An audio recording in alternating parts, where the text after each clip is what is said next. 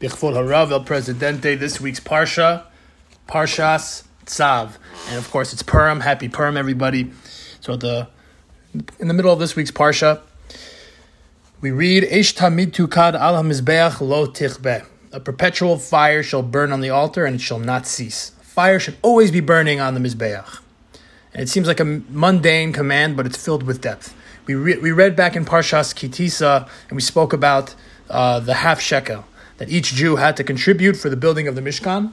And in Shemayim, says Chazal, the Ribono Shel Olam keeps the half shkalim underneath his throne, but the shkalim aren't actually physical shkalim, it's shkalim of fire.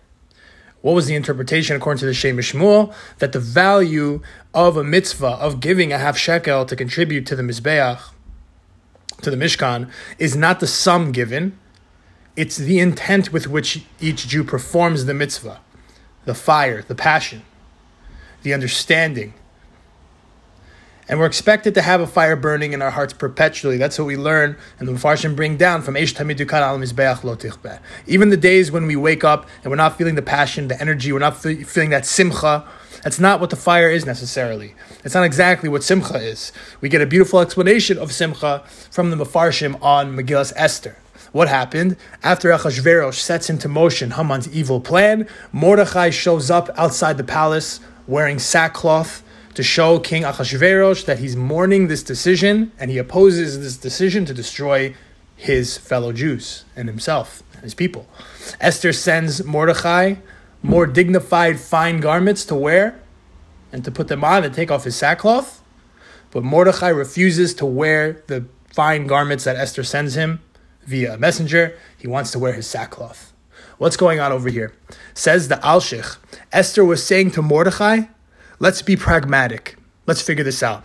Let's put, put on a nice suit, go to the king with the right clothing on, in the right form, in the right fashion, and try and talk to him. Let's figure this out. But Mordechai is saying over here, no, it's not time for pragmatism. It's not time for hishtadlus. It's time for a nes. It's time for a miracle. And I'm not leaving these palace gates until I get a miracle.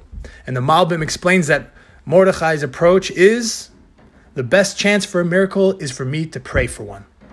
So it's two opposite approaches being presented over here by Esther and by Mordechai. Esther is saying, take off your sackcloth, stop sitting there and praying, let's go and let's do something.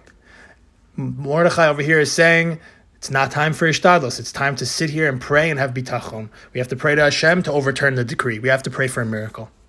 And really, this is a watershed moment in Jewish history, in the history of our relationship with God, with the Klal Yisrael's relationship with God.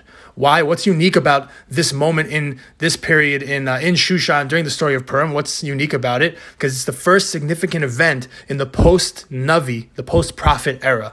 Klal Yisrael is so used to just approaching a Navi with a, a scenario like this, decree of death upon the Jewish people, who better to go to than the expert, than the Navi? He has the you know a special relationship and connection to the to Hashem. He's able to talk to Hashem uh, in a special way. He's going to be able to help us figure out what we need to do to fix this problem. Over here, with Mordechai, with Esther, with this entire narrative, that's no longer an option. It's not available anymore. That's in the past. So they're searching for that balance of Yishtadlus uh, Eh, versus versus bitachon versus praying. What are we supposed to do? How are we supposed to figure these situations out without a navi available to us? So says the Rav of Radomsk. He dis, he sort of disagrees with the Alshich. He says, really, Esther understood that when there's bad news, you go and you pray to Hashem. But you don't pray to Hashem in sackcloth. The Alshich is, I mean, the Rav of Radomsk is saying over here, Yes, she understands you're supposed to pray, but praying in sackcloth is not something a Jew's supposed to be doing. You're supposed to be doing it, praying besimcha, no matter how bleak the situation is. But Mordechai, he refused to, to put on the clothing. He refused, he refused to embrace this idea of being besimcha because he's like, this is not a time for simcha. There's a decree for our people to be destroyed. We're not supposed to be besimcha. We should, we're supposed to take ourselves very, very seriously over here. So what is simcha? Sev, says uh, Rav Soloveitchik that it isn't a mood it's not a feeling. Moods and feelings fluctuate, they change. We can't always control how we're going to feel in a given moment or in a given day. We're constantly changing. Any stimulus can change our mood dramatically. So, what really is simcha? It's a deep awareness that one's existence has purpose, that our existence is meaningful, because our mood, our emotions, that is constantly changing. So we can't, if the Torah is going to tell us that we're supposed to be besimcha, eish tamid tukad al mizbeach lo tichbeh, and as Rav Nachman says, mitzvah gedola liyos besimcha tamid, and Rabbi, Rabbi Nachman has, has written openly about his struggles with sadness, with depression. So how is Rabbi Nachman going to tell us to be besimcha, tamid, always be besimcha, and tell us it's such a big mitzvah if we can't do it? It's impossible. Even you, Rabbi Nachman, struggled with this with, with simcha. Because the idea of simcha is not just to have a big smile on your face. It's much deeper than that. It's understanding that there's purpose to our existence.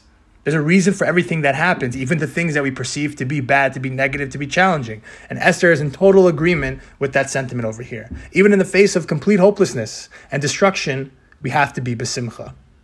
There's a story the Baal Shem Tov brings down, and I think I've told this before, where he's walking with his students in the shtetl, and they see Chekel, the water carrier. And Chekel, the water carrier, it looks like he's in a terrible mood. The Baal Shem Tov says, Chekel, how are you? He says, oh, everything's terrible. My route delivering the water is filled with obstacles. I, I spilled I spilled some of my some of my lot. It's just been a tough day. Everything's horrendous.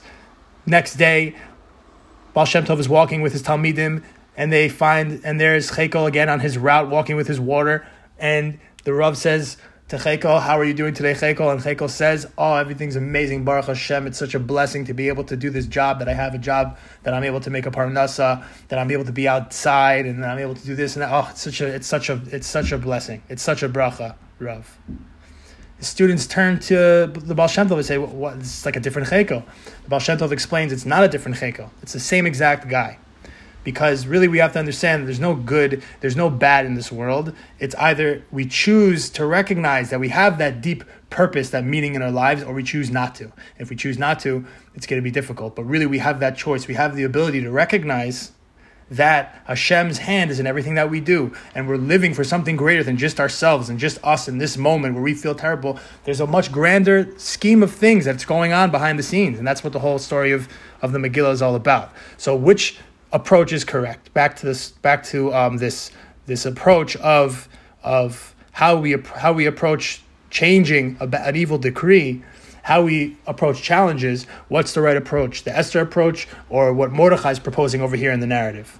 So we need only read on in the Megillah. The Megillah confirms what the right approach is supposed to be. Achashverosh can't sleep one night and he asks one of his servants to read from the book of records, and the servant happens to open up to the page that recorded Mordechai foiling the plot of Bigtan and Teresh. And Achashverosh realized he never rewarded Mordechai. When do the fortunes of Mordechai change? When does Mordechai realize, wow, everything worked out perfectly? When he changes his clothing. When he puts on the royal garb as his reward, it's the first time he felt the situation has turned around completely. Everything was flipped on its head.